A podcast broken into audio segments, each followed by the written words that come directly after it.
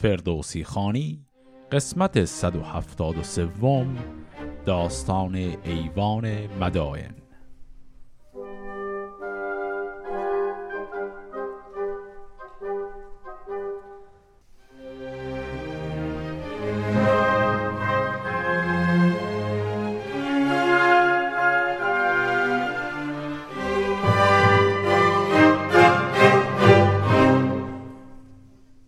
داستانهای قسمت قبل با ماجرای شیرین به پایان رسید اما گفته بودم که می‌خوایم حالا یه سر برگردیم و تتمه قضیه شیروی پسر خسرو پرویز رو هم با هم بخونیم.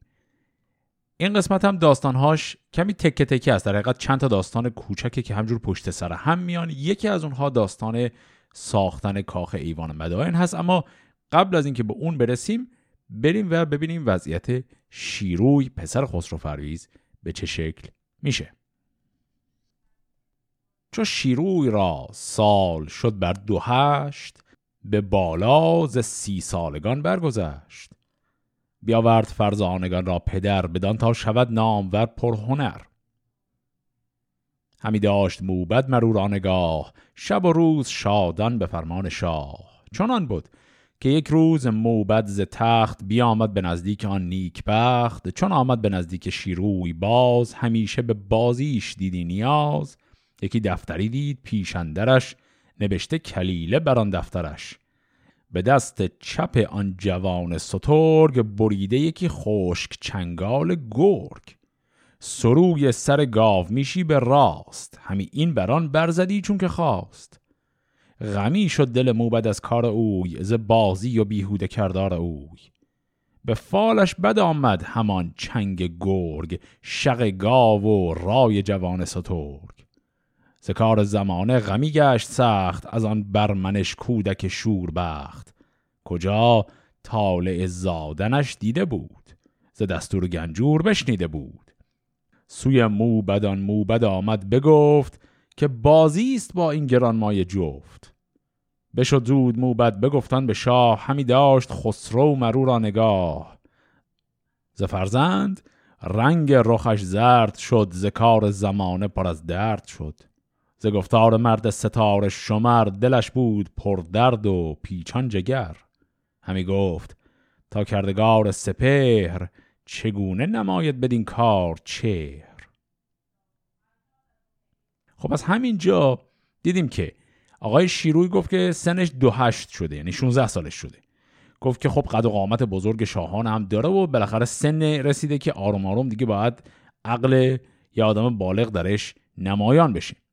معلم های براش گرفته بودن رو چیزهای مختلف قرار بود بهش یاد بدن. دیدن که نه این هنوز اخلاق بچه وار داره. هنوز پی بازیه. بعد گفت که این معلمش یه روز اومد و کتاب کلیل و دمنه جلوش بود. قرار بود این کتاب کلیل و دمنه رو بخونه به عنوان تکلیفش. اما به جای که مشغول خوندن باشه دو تا اسباب بازی گرفته بود دستش بازی می‌کرد با اینها. حالا چیا بود این بازیاش؟ گفت که یه تیکه چنگال گرگ بریده خشک این یکی از اسباب بازیاش بود. بعد شاخ یه گاو میشم یکی دیگه اش بعد گفت این دوتا رو دوتا دست چپ و راستش گرفته بود می‌زد اینا رو رو هم دیگه و داشت با اینا بازی می‌کرد. این موبدم ماجرای اون فال شومی که موقع تولد شیروی گفته شده بود اون ماجرا رو می‌دونست. اومد و دو, تا چهار تا کرد. گفت که خب این که همینجوری تاله شوم هست الان هم توی سن 16 سالگی هنوز در حال بازی با اسباب بازیه. و خیلی شاکی شد و این خبر رو به خود خسرو پرویز داد. چو بر پادشاهیش بیست و سه سال گذر کرد شیروی بفراخت یال. بیازرد از او شهریار بزرگ که کودک جوان بود و گشت سترگ. پر از درد شد جان خندان اوی و زیوان او کرد زندان اوی. ابا که همشیر بودی ورا کجا آب از او تیره بودی ورا همان را که پیوسته او بودند گه رای جستن بر او شدند. همه برگرفتند از ایشان شمار که هم محفظون آمد از سه هزار. همه کاخ ها را یکن در دگر بریدان که بود شاه را کارگر. ز پوشیدنی ها و از خوردنی ز بخشیدنی هم ز گستردنی به دیوان هاشان بیاراستند پرستنده و بندگان خواستند. همان می فرستاد و رامشگران همه کاخ دینار بود بیکران. به انگامشان رامش و خرد بود نگهبان بر ایشان چهل مرد بود. خب پس اون قضیه نوجوانی شیروی که رد میشه. حالا یه مقدار سنش بالاتر هم رفته. اینجاست که خسرو پرویز تصمیم می‌گیره کاری بکنه. چون میترسه از اینکه به هر حال این تاله شوم این پسر بلای سرش بیاره. و این پسر رو به همراه تمام خواهرانش که همه از همون مادر بودن همه اینا رو اسیر می‌کنه توی کاخشون. اون کاخ رو تبدیل می‌کنه به زندان ازش نتونن بیان بیرون. و شرحش رو هم دیدیم که وضعشون رو تو کاخ خوب نگه داشت. خورد و خوراک و غذا و لباس و همه چیزشون خیلی خوبه. اما اجازه خروج از این کاخ رو بهشون نداد. به خاطر اینکه میترسه که این تالشوم یه جایی او سر در بیاره و یک اتفاق ناگواری بیفته. و در نهایت هم گفته شد که توی این کاخی که اینها زندانی هستن چهل نفر هم نگهبانشند پس فعلا وضعیت آقای شیروی به این شکله. ایشون اون اخلاقی که از یک شاهزاده انتظار داشتن رو از خودششون نداد. و در نهایت هم از ترس این قضیه که اون تاله شوم جایی بیرون بخواد بزنه او رو فعلا زندانی کردند. حالا ما خیلی با آقای شیروی توی این قسمت دیگه کار زیادی نداریم. قسمت بعد اما دوباره آقای شیرویه سر و کله‌ش پیدا میشه و این طالع بعدش هم خودش رو نمایان می‌کنه. حالا می‌خوایم بریم سراغ یک داستان دیگری یک داستان مجزایی. اسمش از داستان تخت طاقدیس به این شکل. کنون داستان گوی در داستان. از آن یک دل و یک روان راستان. ز تختی که خوانی ورا طاقدیس که بنهاد پرویز در اسپریس سر مایه آن ز زحاک بود که ناپارسا بود و ناپاک بود. به گاهی که رفت آفریدون گرد و از آن تازیان نام مردی به برد یکی مرد بود در دماوند کوه. که شاهش جدا داشتی از گروه. کجا جهن برزین بودی نام اوی رسیده به هر کشوری کام اوی. یکی نامور شاه را تخت ساخت گوهر گرد بر گرد او در نشاخت که شاه آفریدون بدان شاد شد. چو آن تخت پرمایه آباد شد درم داد مر جهن را سی هزار یکی تاج زرین و دو گوشوار. همش عهد ساری و آمل نوشت که بود مرز منشور او چون بهشت. خب ما اینجا در این داستان داریم تاریخچه یک تخت شاهی خیلی معروف و خاصی رو می‌خونیم. گفت این تخت از دوره ضحاک به جا مونده. گفت که پرویز اون تخت رو در اسپریس گذاشت. کلمه اسپریس یعنی میدان اسب دوانی یعنی در اون میدان اسب سواری خسرو پرویز رو اون تخت می نشست و اون میدان رو نگاه می‌کرد. و حالا می‌خواد تاریخچه این تخت رو برامون شروع کنه بگه. میگه اصلش مال زحاک بود. بعد که فریدون اومد و کاخ زحاک رو گرفت و او را به کنار زد یک فردی به اسم آقای جهن اومد و این تخت رو پر از گوهرهای زیبا کرد و خیلی شایسته پادشاهی فریدون کردش. حالا می‌خوام ببینیم بعد از فریدون این تخت سر از کجا در میاره. بدانگه که ایران به دیرج سپرد که از آن نامدارانش او بود خورد جهاندار شاه آفریدون سه چیز بر آن پادشاهی برافزود نیز. یکی تخت و آن گرزه گافسار که من دست از او در جهان یادگار. سه دیگر کجا؟ هفت چشم کمر. همی خواندی نام او دادگر. چون ایرج بشد زو بماندین سه چیز. همان شاد بود زو منوچهر نیز. هر آن کس که او تاج شاهی بسود بر آن تخت چیزی همی برفزود. چون آمد به کی خسرو و نیکبخت فراوان بیافزود بالای تخت. بر این هم نشان تا به لحراسب شد و زو همچنین تا به گشتاسب شد. چو گشتاسب آن تخت را دید گفت که کار بزرگان نشاید نهفت. به جاماسب گفت ای گران مای مرد فزونی چه داری بر این کار کرد؟ یکا یک ببین تا چه خواهی فزود پس از مرگ ما را که خواهد ستود؟ چو جاماسب آن تخت را بنگرید بدید از در گنج دانش کلید. برو بر شمار سپهر بلند همی کرد پیدا چه و چون و چند ز کیوان همه نقش ها تا به ماه بر آن تخت کردو به فرمان شاه. چون این تا به گاه سکندر رسید ز شاهان هر آن کس که آن گاه دید همی برفزودی بر او چند چیز ز زر و ز سیم و ز آج و ز شیز. مران را سکندر همه پاره کرد ز بیدانشی کار یک پاره کرد. بسیزان بزرگان نهان داشتند همی دست بر دست بگذاشتند بدین گونه بود تا سر اردشیر کجا گشته بود نامان تخت؟ پیر. از آن تخت جایی نشانی بیافت به شادی سوی گرد کردن شتافت. به مردو و آن تخت از او باز ماند از آن پس که کام بزرگی براند. بدین گونه بود تا به پرویز شاه رسیدان گرامی سزاوار گاه ز هر کشوری مهتران را بخواند و از آن تخت چندی سخنها براند. از ایشان فراوان نبشته بیافت بدن آرزو سوی دیگر شتافت. بیاورد پس تخت شاهرد شیر و از ایران هر کس که بود تیز ویر. به هم برزدند آن سزاوار تخت به هنگامان شاه پیروز بخت. ورا درگر آمد ز روم و ز چین. ز مکران بغداد و ایران زمین. هزار و صد و بیست استاد بود که کردار آن تختشان یاد بود که افراشت شاه گشتاسب کرد به رای و به تدبیر جاماسب کرد. اما هر یکی مرد شاگرد سی ز رومی و بغدادی و پارسی. نفرمود تا یک زمان دم زدند به دو سال تا کار بر هم زدند. چو بر پای کردند تخت بلند درخشنده شد روی بخت بلند. به رش بود بالاش صد شاه رش چو هفتاد رش بر نهی از برش. صد و بیست رش نیز پهناش بود که پهناش کمتر ز بالاش بود.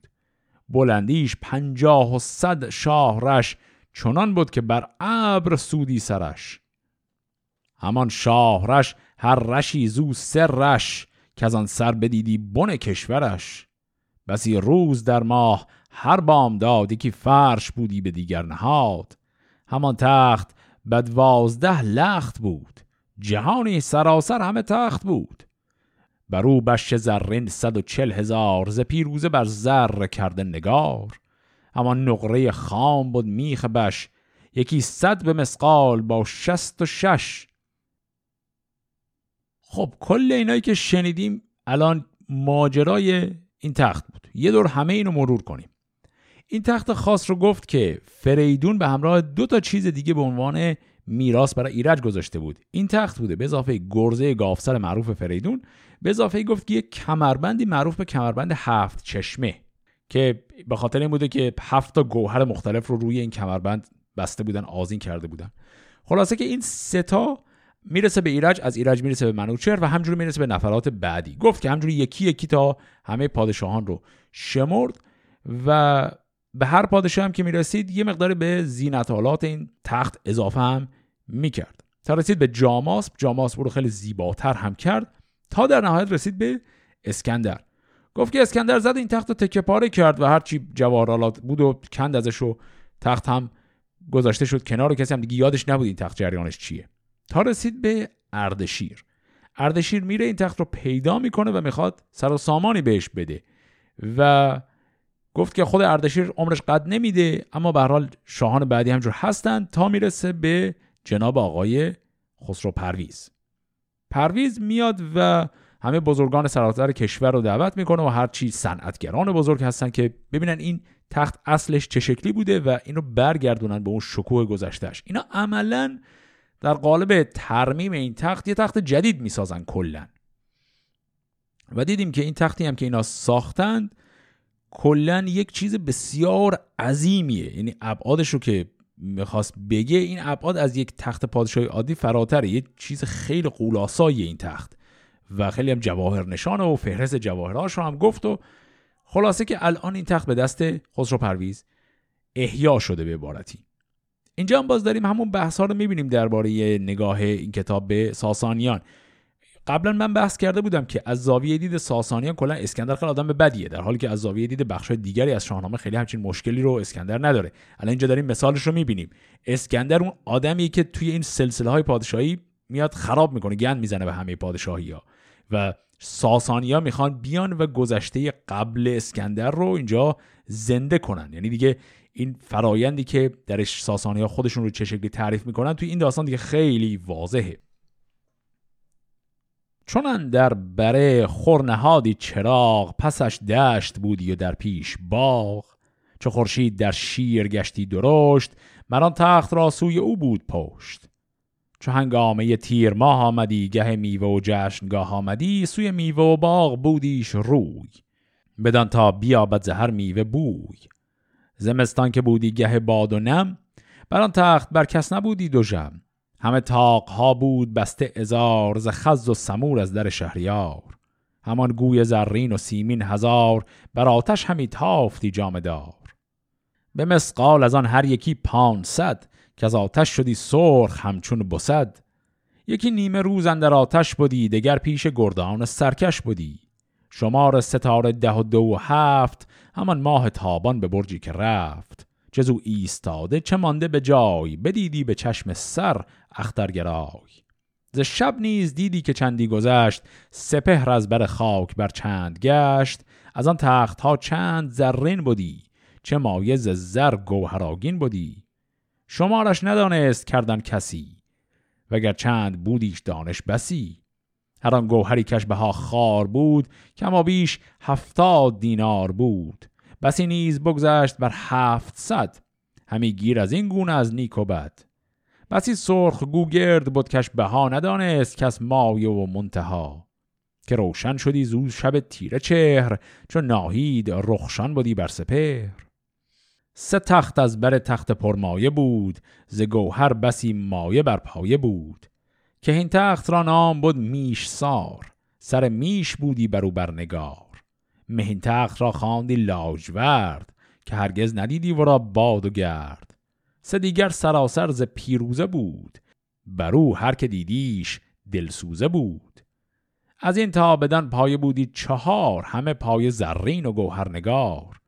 هر آن کس که دهقان بود و زیر دست ورا میش سر بود جای نشست.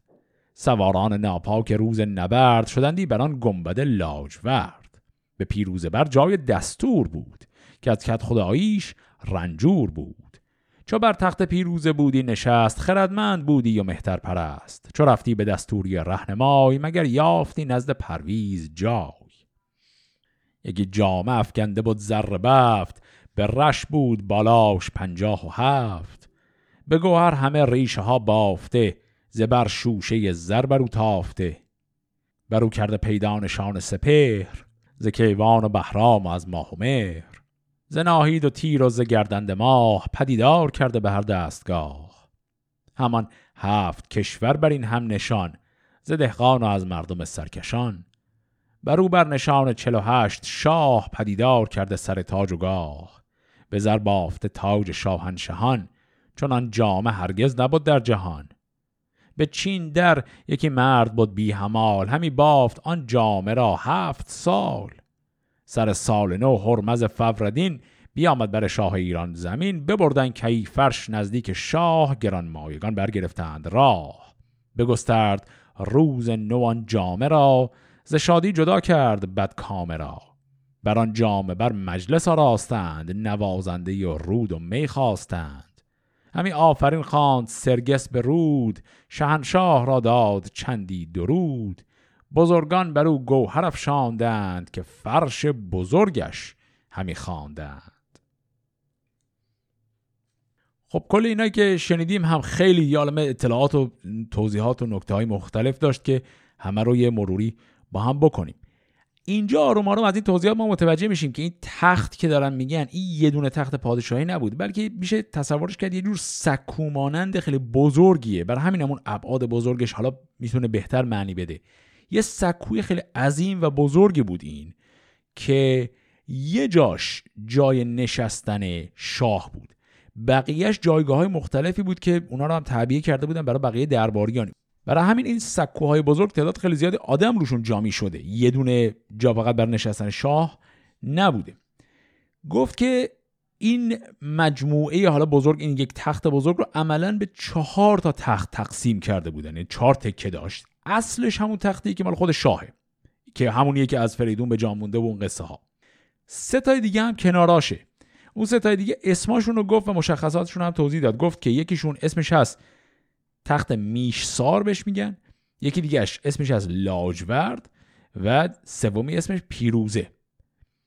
و گفت که دهقان و زیردستان میرن میشینن روی اون تخت کوچکتری که نامش از میش سر جای اونا اونجاست. سواران اون سرداران جنگی جاشون روی اون تختی هست که بهش میگن لاجورد. و گفت که دستور یعنی همون وزرای شاه هم جاشون روی پیروز است. پس به این شکل تقسیم بندی شده. پس الان می‌تونیم تصور کنیم که این تخت چقدر عظیمه و در حقیقت یه دونه تخت شاهی نیست. به هر حال این توضیحات رو که داد هم بعدش شرح یک فرشی رو داد. گفت که یه جامعه این کلمه جامعه رو قبلا هم داشتیم. جامعه هم به معنای لباسی که میپوشن هم به معنای پارچه یا هر چیز بافتنی خیلی عظیمی هم می‌تونه باشه. کما اینکه مثلا یه جایی که پهن می‌کنن آدم ها روش بخوابن این رو هم گهگاه با کلمه جامعه میگن. اینجا هم کلمه جامعه رو که هفتش بار شنیدیم. گفت یه جامعه خیلی عظیمی رو یه نفر درست کرده بود. گفت که یک فردی از چین این جامعه رو هفت سال طول کشیده بود تا ببافه. پس یه جور فرش یا حالا یک زیرانداز خیلی عظیم و شاهانه و زیباییه. گفت که سر سال نو سر فروردین که شد این رو آوردن و پهن کردن جلوی این تخت تا کلا این تخت دیگه با این فرش هم تکمیل بشه. یه اسمی رو هم آخر قضیه وقتی بحث فرش تمام شد شنیدیم اونم اسم فردی به اسم سرگس. این سرگس همونطور که از فهوای کلام ابیات معلوم بود نوازنده دربار شاهه. ایشون نوازنده و خواننده ایه که خسرو پرویز داره و گفت که خب اون فرش خیلی زیبا رو از چین آوردن و پهن کردن روی اون یک مجلسی رو هم به حال سور و سات و لحو و لعبی هم بود و اون کسی هم که آواز می‌خوند همین آقای سرگس بود. خلاصه که کل این چیزی که ما شنیدیم الان داستانی بود به اسم داستان تخت تاقدیس. حالا این داستان کوتاه که تموم میشه وارد داستان کوتاه دیگری می‌خوایم بشیم. داستان باربد و خسرو.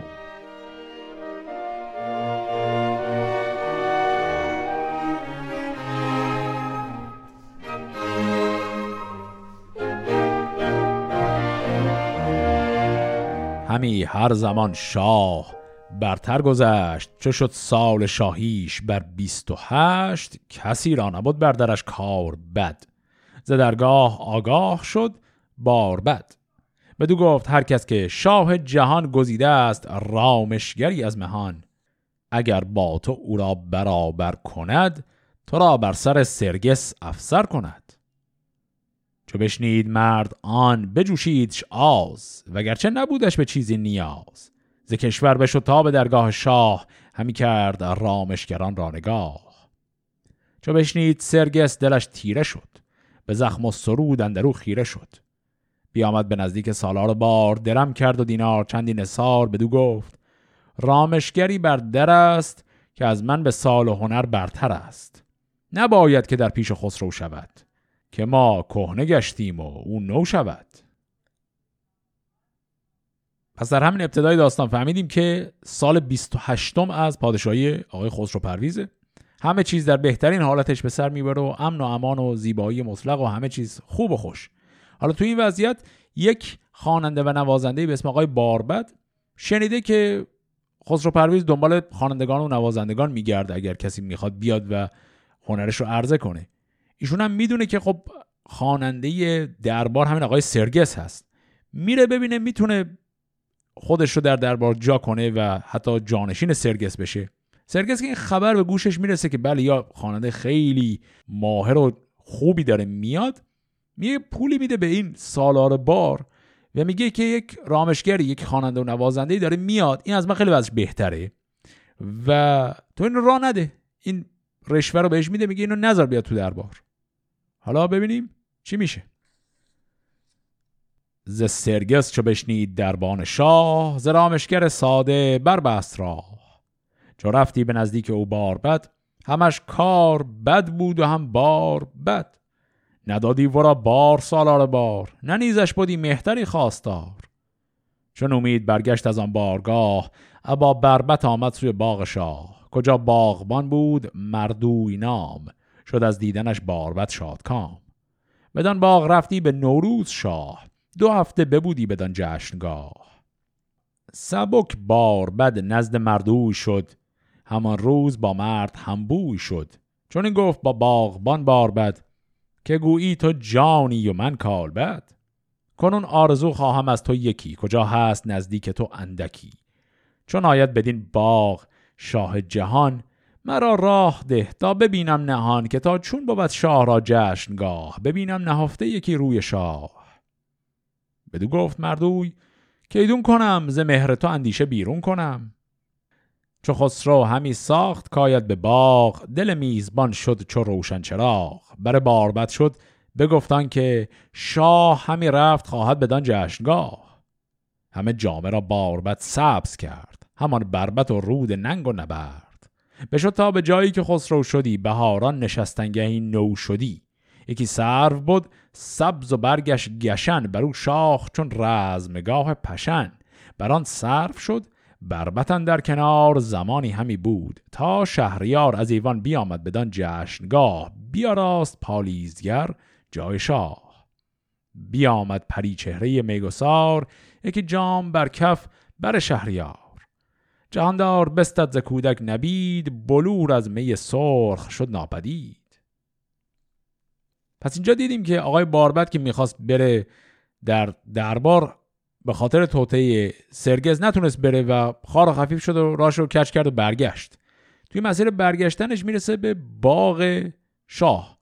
با باغبون اونجا به اسم آقای مردوی رفیق میشه و به این باغبون میگه که شاه وقتی خواست برای جشن نوروز بیاد اینجا اتراق کنه به منم خبر بده بیام ببینم. پس میگذره و بهار می‌رسه و این آقای باغبان رو می‌کنه به باربد میگه بله الان دیگه شاه داره میاد. باربد هم لباسهای خوبش رو میپوشه و سازش رو برمیداره و میره بالای شاخ یک درختی قایم میشه در یک گوشه از این باغ که کسی نبینه او رو. بدانگه که خورشید برگشت زرد همی بود تا گشت شب لاجورد زننده بران سرو برداشت رود همان ساخت پهلوانی سرود. یکی نغز دستان بزد بر درخت که از آن خیره شد مرد بیدار بخت. سرودی به داواز خوش برکشید که اکنون تو خانیش داد آفرید. بماندند یک مجلس در شگفت همی هر کسی رای دیگر گرفت. بدان نامداران بفرمود شاه که جویند سر تا سران جشنگاه. فراوان بجستند و باز آمدند به نزدیک خسرو فراز آمدند. جهان دیده انگارن در گرفت. که از بخت شاه این نباشد شگفت که گردد گل و سر و رامشگرش که جاوید بادا سر و افسرش. خب پس چی شد؟ دم غروب که شده آقای باربت که گوشه از این باغ نشسته شروع می‌کنه یه آوازی رو خوندن. گفت که قطعه رو می‌خونه که گفت امروزه یعنی در همون زمان خود فردوسی گفت به این قطعه میگیم قطعه داد آفرید اینم باز جز اون کلماتیه که مربوط به موسیقی قدیم ایرانیه که حالا فقط بخشهایش به موسیقی امروز رسیده. من حقیقتش نمی‌دونم داد آفریدی که اینجا فردوسی داره میگه دقیقا معادل چه چیزی در حافظه موسیقی امروز ماست. اما به حال این کلمه رو به کار می‌بره. حالا یه چند تا کلمه قطعای دیگر موسیقی هم جلوتر تو همین داستان داریم. خلاصه که ایشون این دادآفرید رو می‌زنه و همه در این باغ لذت می‌برن. این صدا از کجا میاد و میرن بگردن ببینن این صدا رو کدوم نوازنده و خواننده داره درست می‌کنه. میگردن ولی پیداش نمی‌کنن. بعد خسرو پرویز که خب یه کمی هم الان دیگه مست شده میگه این توهم ورش داشت که انقدر همه چیز خوبه که گل و صرف شروع کردن براش دارن آواز می‌خونن و خیلی هم داره لذت می‌بره. بیاورد جامی دگر میگسار. چون از خوب رخ بستدان شهریار زننده دگرگون بیاراست رود. برآورد ناگاه دیگر سرود که پیکار گردش همی خواندند. چون این نام از آواز او راندند. چونان رامشی گفت و خسرو شنید به دواز او جام می در کشید بفرمود که این را به جای آورید همه باغ یک سر به پای آورید. بجستند بسیار هر سوی باغ ببردند زیر درختان چراغ ندیدند چیزی جز از بید و صرف خرامان به زیر گلندر تزرف شهنشاه پس جام دیگر بخواست. بر آواز آن سر برآورد راست. برآمد دگر بار بانگ سرود همان ساخته کرده آواز رود. همی سبز در سبز خانی کنون. بر این گونه سازند مردان فسون. چو بشنید پرویز بر پای خواست که جامعه گلشن خواست که بودن در آن جام یک من نبید. به یک دم می روشن اندر کشید. چون این گفت که این گر فرشته بودی ز مشک و ز انبر سرشته بودی و گر دیو بودی نگفتی سرود همان ساخته کرده آواز رود. بجویید در باغ تا این کجاست؟ همه باغ و گلشن چپ و دست راست. دهان و برش پرز گوهر کنم بر این رود سازانش مهتر کنم. چو بشنید رامشگر آواز اوی همان خوب گفتار دمساز اوی فرود آمد از شاخ سرو سهی همی رفت با رامش و فرهی. بیامد بمالید بر خاک روی بدو گفت خسرو چه مردی؟ بگوی. بدو گفت شاها یکی بنده ام به آواز تو در جهان زنده ام سراسر بگفتان چه رفت از بنه که بودن دران یک دل و یک تنه. به دیدار او شاد شد شهریار به سامن گلستان به ماه بهار. به سرگس چون این گفت که بد هنر تو چون هنزلی بد چون شکر. چرا دور کردی تو او را من؟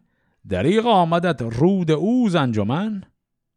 به داواز او شاه می در کشید همان جام یاقوت بر سر کشید. بر این گونه تا سر سوی خواب کرد دهانش پر از در خوشاب کرد. بباد بار بد شاه رامشگران یکی نامداری شد از مهتران. سلامت کنون. گفتن بار بد. مبادا که باشد تو را یار بد. پس کل این فرایند باربد آواز خوندنش این سه بار عملا انجام میشه. بار اول یه چیزی می‌خونه به اسم داد آفرید. اینا میرن میگردن پیداش نمی‌کنن. بار دوم چیزی دیگری می‌خونه به اسم پیکار گرد. و بار سوم سبز در سبز. به این بار آخر که می‌رسه دیگه شاه انقدر لذت برد از این صدا و آواز و انقدر هم کلافه شدن که این صدا کجا داره میاد؟ میگن آقا بگردید و پیدا کنید. هر کسی که این آواز رو داره می‌خونه من می‌ذارم میکنمش بهترین نوازنده دربار رئیس همه نوازندگان دربار. این قول رو که خسرو پرویز میده بار بعد از بالای شاخ درخت میپره پایین و میگه که تمام اینها بنده بودن و کل اون داستان سرگس و اون که راش ندادن و همه اینا رو هم میگه.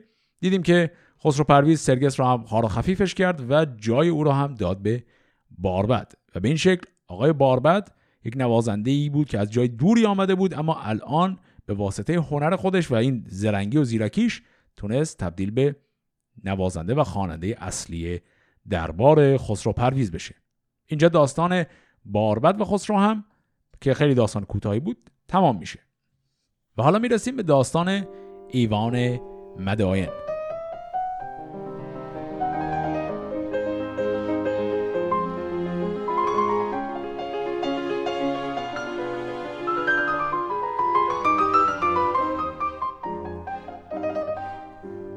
در شاهنامه و در خیلی از متون ایران قدیم یه باور عمومی وجود داشتی که اون کاخ خیلی معروفی که در تیسفون بوده کاخ اصلی دربار شاهنشاهی ساسانیان بوده که معروف به ایوان مدائن هست ساختن اون کاخ رو نسبت می‌دادن به شکل سنتی به خسرو پرویز. حالا این باز جزو اون چیزایی که از نظر تاریخی خیلی دقیق نیست.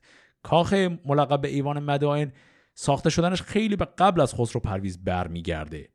احتمالا تو دوره شاپور یکم ساخته شده یا حتی حالا یه ذره بعدتر ولی مطمئنا خیلی قبل از خسرو پرویز ساخته شده بوده. اما در فرهنگ تاریخ سنتی ایران ساختن این کاخ رو به خسرو پرویز نسبت میدن. به همین دلیل هم نام دیگرش هست تاق کسرا. اون کسرا همون خسروه. حالا اینجا می‌خوایم داستان ساختن ایوان مدائن رو با هم بخونیم. جهان بر کهان و مهان بگذرد. خردمند مردم چرا غم خورد؟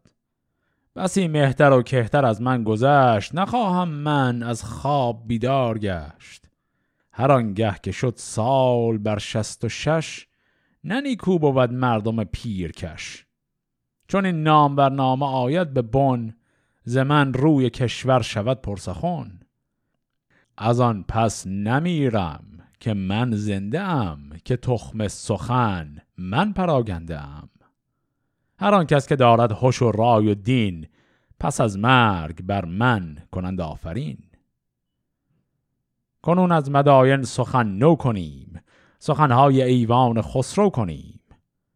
چون این گفت روشن دل پارسی که بگذاشت با کام دل چار سی که خسرو فرستاد کسها به روم به هند و به چین و به داباد بوم برفتند کاریگران سه هزار. زهر کشوری آن که بود نامدار و از ایشان هر کس که استاد بود ز خشت و ز گچ بر دلش یاد بود. چو صد مرد بیرون شدند از میان از ایران و احواز و از رومیان. از ایشان دلاور گزیدند سی. از آن سی دو رومی و یک پارسی. بر خسرو آمد جهان دیده مرد بر او کار و زخم بنا یاد کرد. گران مای رومی که بود هندسی به گفتار بگذشت از پارسی. بدو گفت شاه این زمن در پذیر سخن هرچه گویم زمن یادگیر یکی جای خواهم که فرزند من همان تا دو صد سال پیوند من نشیند به در نگردد خراب ز باران از برف از آفتاب. مهندس بپذرفت ایوان ز شاه بدو گفت من دارم این دستگاه. فرو برد بنیاد ده شاه رش همان شاه رش پنج کرده برش. ز سنگ و ز گچ بود بنیاد کار چونین باید آن کود حد داد کار. چو دیوار ایوانش آمد به جای بی آمد به پیش جهان کت خدای. که اگر شاه بیند یکی کاردان گذشته بر او سال و بسیاردان فرستد تنی صد بدین کارگاه. پسندیده با موبد نیک خواه. به داد از آن گونه مردم که خواست برفتند و دیدند دیوار راست.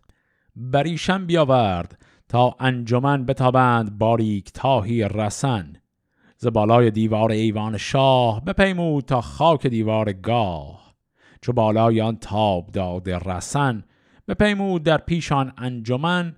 رسن سوی گنج شهنشاه برد ابا مهر گنجور او را سپرد. و از آن پس بیامد به دیوان شاه که دیوار ایوان برآمد به ماه. چو فرمان دهد خسرو زود یاب نگیرم بدین کار کردن شتاب. چهل روز تا کار بنشیندم ز کاریگران شاه بگزیندم. چو هنگامه زخم ایوان بود بلندی ایوان چو کیوان بود. بدان زخم خشمت نباید نمود مرا نیز رنجی نباید فزود. خب اینجا چی داره میشه؟ دیدیم که خسرو پرویز باز دوباره از سر تا سر جهان چین و روم و ایران همه جا مهندسان و معماران بزرگ رو جمع آوری کرده با تعداد زیادی کارگران و داره دستور ساخت کاخ خیلی خاصی رو میده. گفت که می‌خوام این کاخ مطمئن باشم تا 200 سال برجام میمونه و هیچیش نمیشه. و گفت که یکی از همین ها یک فرد مهندسی پذیرفت گفت که بله من بلدم چه کار کنم. من اینو میسازمش. شروع کردم به ساختن و ایشون یه کاری که کرد یک رسنی یک تنابی از جنس ابریشم آورد و از بالای دیوار ایوان شاه همینجوری تا پایین این رو گذاشت که طول رو اندازه بگیره و بعدم این رو مهرموم کرد و سپر دست گنجور و بعد اومد و گفت که این دیوار این ایوان بزرگش این تاق بزرگش رو که می‌خوایم بسازیم این خیلی زمان می‌بره. شما نباید عجله کنید. با عجله اگر بخواید انجامش بدیم نمیشه. و یک کلمه خاصی رو هم به کار برد. گفت که الان وقت زخم ایوان زدنه. زخم ایوان زدن یعنی چی؟ این روی تاق کاخ اون تاق نیمه کروی یه سوراخی توی سقفش تعبیه می‌کنن که از اون سوراخ یه زنجیر مانند آویزون می‌کنن و چیزایی مثل چراغهای بزرگ رو از روی اون آویزون می‌کنن. بعد این زخم ایوان زدن از نظر اون کار معماری نقطه اوج حساسیت این کاره. چون شما جوری این ایوان رو جوری این گنبد رو باید بچینی که این سوراخی که می‌کنه درش این وزن زنجیری که قرار ازش آویزون بشه رو بتونه تحمل کنه و به همین دلیل یه کار بسیار ظریفیه. رو همین حساب این آقای معمار داره میگه که اینو باید خیلی با حوصله و صبر پیش ببریم. و حالا می‌بینیم که این حرف رو که به خسرو پرویز می‌زنه به عبارتی داره بهش میگه که اون زمان بندی که شما می‌خواستی به اصطلاح امروزیش اون زمانی که برای پروژه می‌خواستی تو اون زمانی که می‌خوای این انجام نمیشه بیشتر وقت می‌خواد. خسرو پرویز از این حرف خیلی خوشش نمیاد. بدو گفت خسرو که چندین زمان چرا خواهی از من تو ای بدگمان؟ نباید که داری تو زین دست باز. به دازرم نوزد نیامد نیاز. بفرمود تا سی هزارش درم بدادن تا او نباشد دو جم. بدانست کاریگر راست گوی که ای باورد مرد دانا بروی که گیرد بدان زخم ایوان شتاب. اگر بشکند کم کند نان و آب. شب آمد بشد کارگر ناپدید. چنان شد که آن پس کس او را ندید. چو بشنید خسرو که فرعان گریخت به گوینده بر خشم داور بریخت. چون این گفت کان را که دانش نبود چرا پیش ما در فزونی نمود؟ بفرمود تا کاروان بنگرند همه رومیان را به زندان برند. دگر گفت کاریگران آورید گچ و خشت و سنگ گران آورید. بجستند هر کس که دیوار دید زبوم و بر شاه شد ناپدید. به بیچارگی دست از آن باز داشت همی گوش و دل سوی اهواز داشت که از آن شهر کاریگر آید کسی نماند چنان کار بی بر بسی. همی جست استاد آن تا سه سال ندیدند کاریگری بی همال. بسی یاد کردند از آن کارجوی به سال چهارم پدید آمد اوی. یکی مرد بیدار با فرهی به خسرو رسانید از او آگهی. همانگاه رومی بیامد چو گرد. بدو گفت شاه ای گنهگار مرد بگو تا چه بودن در این پوزشت؟ به گفتار پیش آید آمرزشت. چون این گفت رومی که اگر شهریار فرستد مرا با یکی استوار بگویم بدان کاردان پوزشم به پوزش به جای آید آمرزشم. فرستاد و رفتند از ایوان شاه گران مایه استاد بانیک خواه. همی برد دانای رومی رسن همین مرد را نیز با خیشتن به پیمود بالای کار و به رش. کم آورد کار از رسن هشترش رسن باز بردن نزدیک شاه بگفتان که با او بیامد به راه. چون این گفت رومی که اگر زخم کار برافزودمی بر سر ای شهریار نه دیوار ماندی نه تاق و نه کار نه من ماندمی بر در شهریار. بدانست خسرو که او راست گفت کسی راستی را نیارد نهفت. رها کرد هر کش به زندان بودند بدندیش اگر بی گزندان بودند مرو را یکی بدر دینار داد به زندانیان چیز بسیار داد. بر آن کار شد روزگاری دراز به کردار آن شاه را بود نیاز. چو شد هفت سال آمد ایوان به جای پسندیده خسرو پاک رای. مرو را بسی آب داد و زمین درم داد و دینار و کرد آفرین. همی کرد هر کس به دیوان نگاه به نوروز رفتی بدن جایگاه. کسان در جان زخم چونان ندید نه از بر کاردانان شنید. خب یه مروری بکنیم ببینیم به چه شکل این داستان ایوان مدائن پیش رفت. این معمار رومی و اون کارگرها که باش اومده بودن وقتی که واکنش خسرو پرویز رو دید خسرو پرویز بهش گفت که تو مثل که نمی‌خوای کار سر وقت انجام بدی پول می‌خوای بیا اینم پول یا پول اضافی هم بهش داد. این معمار دید که نه قضیه چیز دیگری و الان خسرو پرویز می‌خواد تهمت بهش بزنه که حتما می‌خوای از کار بدزدی و به حال قول داده بودی کارو تو این زمان انجام بدی الان انجام نمیدی و از این حرفا. ایشون میترسه و فرار می‌کنه کلا. و بقیه اون رومیانی هم که مونده بودن رو خسرو پرویز از شدت خشمش همه رو زندانی می‌کنه.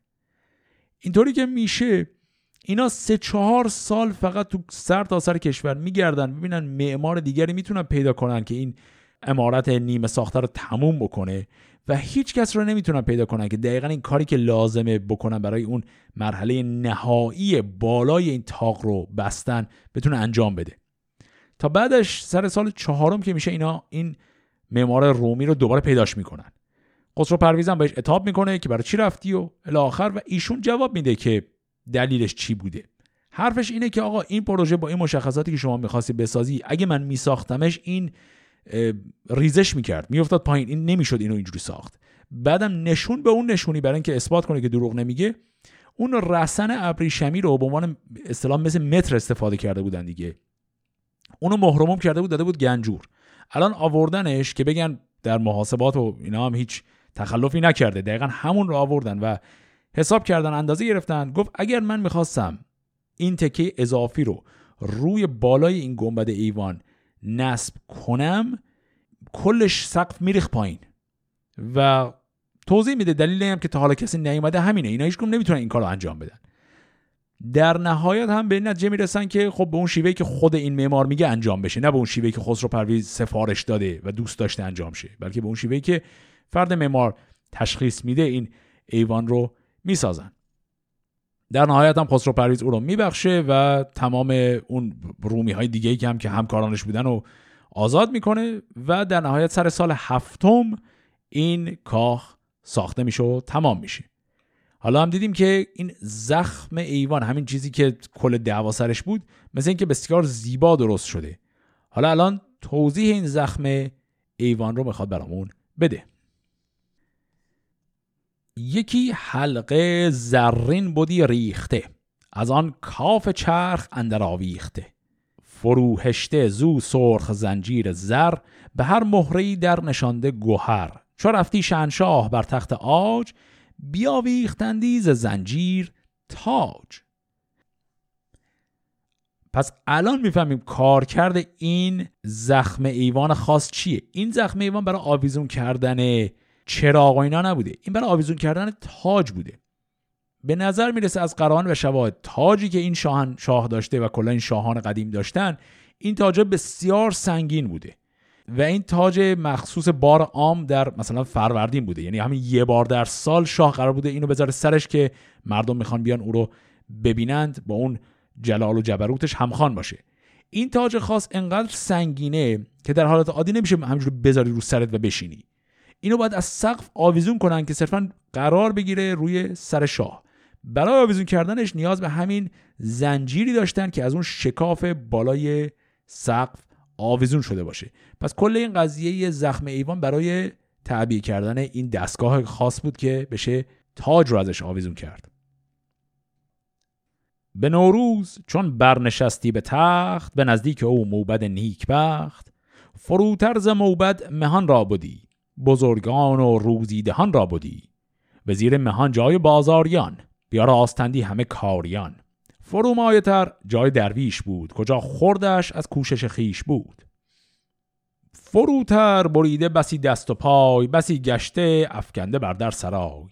از ایوان از آن پس خروش آمدی که از آوازها دل به جوش آمدی. که ای زیر دستان شاه جهان مباشید تیر دل و بد هر کس که او سوی بالا نگاه کند گردد اندیشه او تباه. ز تخت کیان دورتر بنگرید هر آن کس که کهتر بود بشمرید. و از آن پس تن گشتگان را به راه که از آن بگذری کرد باید نگاه.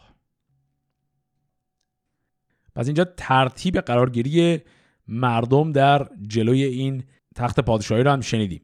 گفت که خب بزرگان اول موبت. موبت جلوی همه. بعدش مهان بزرگان درباریان. ردیف پایینتر بعد ردیف یه ذره پایینتر بازاریان. یه ذره پایینتر فقرا گفت دراویش حالا اینجا درویش می‌تونه هر کسی که به حال وضع مالی خوبی نداره. از اون یه سطح پایینتر دیگه سطح اون آخر آخر. گفت که آدم های دست و پا بریده و گشته. اینم باز برمیگرده به اون حالت جهانبینی قدیم ایرانی. آدم گشته یعنی آدمی که ناقل سل عقله یا دیوانه است به حال نوعی جنون داره. بریده دست و پا هم کسی که به حال با استاندارد امروزی معلول حساب میشه. اینم باز جز اون چیزایی که با حالا استانداردهای امروز ما یه مقدار عجیب به نظر می‌رسه. اما در این جایگاه طبقات اجتماعی انسانهایی که چه معلولیت جسمی و چه ذهنی دارن در اون پایین ترین رده هستن. پس اون آخر آخر جای کسانیه که گفت یا گشتگان هستن یا دست و پای ندارن. و پس گنهگار و گر بیگناه نماندی کسی نیز در بند شاه. و در زانیان جامه دادی به نیز سراپای و دینار و هر گونه چیز. هر آن کس که درویش بودی به شهر که او را نبودی ز نوروز بهر به درگاه ایوانش بنشاندی درمهای گنجی برافشاندی. پر از بیم بودی گنهکار از اوی شدی مردم خفته بیدار از اوی. منادیگری دیگران در سرای برفتی یه بازگشتن به جای. که ای نام ور پرهنر سرکشان ز بیشی چه جویید چندین نشان؟ به کارندر اندیشه باید نخست بدان تا شود ایمن و تندرست. سگالید هر کار و زان پس کنید دل مردم کم سخن مشکنید. بیانداخت باید پس آنگه برید سخنهای داننده باید شنید. ببینید تا از شما زیر کیست که بر جان بدبخت باید گریست. هر کس که او راه دارد نگاه بخسبید برگاه ایمن ز شاه. دیگر هر که یازد به چیز کسان بود خشم ما سوی آن کس رسان. خب این تکه آخری هم که شنیدیم وقتی که مردم عادی اومدن همه به قول ایدی هاشون از شاه گرفتن و فقرای به حال صدقه کوچکی گرفتن و همه خوش و خورم دارن برمیگردن. این چند تکه آخر گفت منادیگری این پند و اندرس ها رو خطاب به عامه مردم گفت و با اینها رفتن. توی پند و اندرس ها یه جمله شاید خیلی واضح نباشه. گفت که بیانداخت باید پسانگه برید سخنهای داننده باید شنید. این بیانداخت و برید بیانداخت یعنی اندازه گرفت. منظور اینه که اصطلاحی که یعنی اول اندازه بگیر بعد ببر منظور پارچه است. اما خب واضحه که تمثیله. تمثیلی برای اینکه می‌خوای یه کار رو انجام بدی قبلش یه ذره فکر کن. پس با این پند اندرس ها اون بار عام نوروزی در ایوان مدائن هم تموم میشه. آخرین چیزی هم که در این قسمت می‌خونیم همین تتمه این بحث ایوان مدائن چند بیتی هست درباره بزرگی های خسرو پرویز دیگه این ابیات درباره بزرگی های خسرو پرویز آخرین چیزهایی که ما با چون این لحنی درباره ایشون داریم. از بعد از این ماجراها کلا ورق برای آقای خسرو پرویز برمیگرده. پس این یک ذره آخر رو هم با هم بخونیم.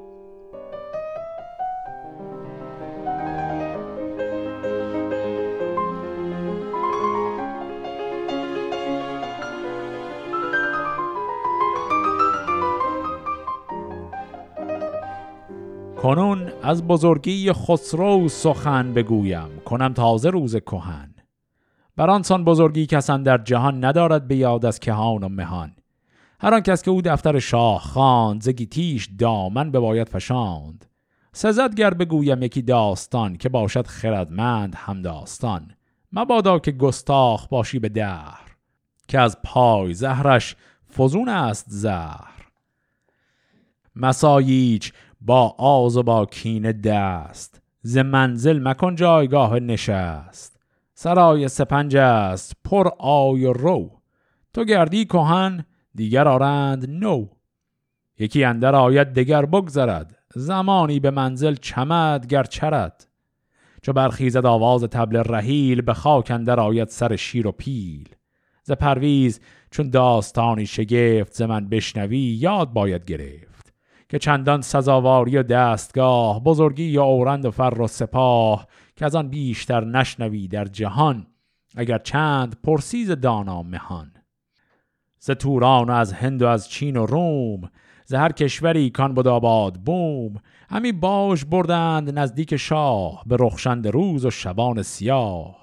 غلام و پرستنده از هر دری ز در و ز یاقوت و هر گوهری ز دینار گنجش کرانه نبود چون او خسرو در زمانه نبود.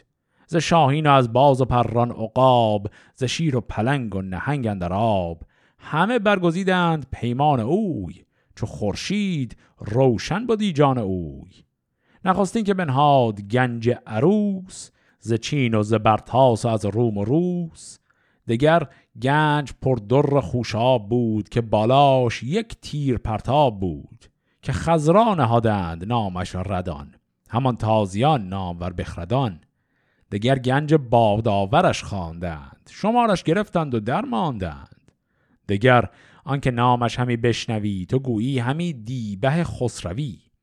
دگر نام بر گنج افراسیاب که کس را نبودی به خشکی و آب. دگر گنج کش خواندی سوخته که از آن گنج بود کشور افروخته. دگر آنکه بود شادورد بزرگ بگویند رامشگران سترگ. بسی سرخ گوهر بر او بافته و زر اندرون رشته ها تافته. ز رامشگران سرگس و باربد که هرگز نگشتیش بازار بد. به مشکوی زرین ده و دو هزار کنیزک به کردار خورم بهار. دگر پیل بود دو هزار و دویست که گفتی از آن بر زمین جای نیست. فقستان چینی یا پیل سیاه که در زین زرین بودی سال ماه. دگر اسب جنگی ده و شش هزار دو صد بارگی کان نبود در شمار. ده و دو هزار استر بارکش اماری کش و گام زن شست و شش. که هرگز کسان در جهان آن ندید نه از پیر سرکاردانان شنید. چونوی به دست یکی پیشکار تبه شد. تو تیمار بیشی مدار. تو بیرنجی از کارها برگزین. چو خواهی که یابی به داد آفرین. که نیک و بدن در جهان بگذرد. زمان دم ما همی بشمرد. اگر تخت یابی اگر تاج و گنج و اگر چند پوینده باشی به رنج سرانجام جای تو خاک است و خشت. جز از تخم نیکی نباید کشت. ز پرویزت اندازه باید گرفت. ز دفتر بخانی بمانی شگفت. خب این توضیحات بزرگی های خسرو پرویز یه چرخش خیلی عجیبه از این چرخش های جالب شاهنامه ای داشت. دیدیم که توصیف گنج هاش بود بیشتر. اینکه خسرو پرویز از سر تا سر جهان براش باج می آوردن و یه عالمه گنج های خیلی خاص داره. غیر از همون گنج های بزرگ عادی که در گنجورش داره تعداد گنج داره که نام خاصی هم دارن. تعدادش همجور فهرست کرد. یه گنجی داره به اسم گنج عروس یکی دیگه به اسم گنج خزرا گنج باداور گنج دیبه خسروی گنج افراسیاب گنج شادورد. اینا اسامی این گنج هایی هست که ایشون داره. غیر از اینا فهرست کرد که انقدر فیل داره انقدر کنیز داره انقدر نمی‌دونم استر و اسب و این چیزا داره. خلاصه که یک فهرستی از این می‌کرد که در شاهی و در دارایی و بزرگی اصلا هیچ کس در حد و اندازه ایشون نبود. همه اینا رو که گفت بعد یه دفعه با یه بیت جهت قضیه رو عوض کرد. گفت که آدمی به این بزرگی با این وضعیت چون اوی به دست یک پیشکار تبه شد. یه دفعه اینجا ماجرای مرگ خسرو پرویز رو برامون افشا کرد. حالا هنوز مونده برسیم به مرگ ایشون اما کل این بزرگی هاش رو که شهر داد برای اینجا بود. می‌خواست بگه آدمی با این بزرگی در نهایت به دست یکی از خدمتکاران خودش کشته شد.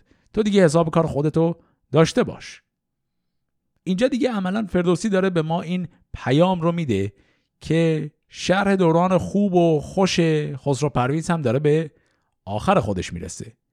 اون آقای شیروی که اسیر زندان پدر شده بود گفتم که در این قسمت خیلی خبر خاصی ازش نبود. اما دیگه آرام آرام می‌خوایم برگردیم سراغش و ببینیم که شیروی چه نقشی داره در سرنگونی و نابودی پادشاهی پدرش خسرو پرویز. داستان سرنگونی خسرو پرویز از پادشاهی رو در قسمت هفته آینده با هم می‌خونیم. فعلا خدا نگهدار.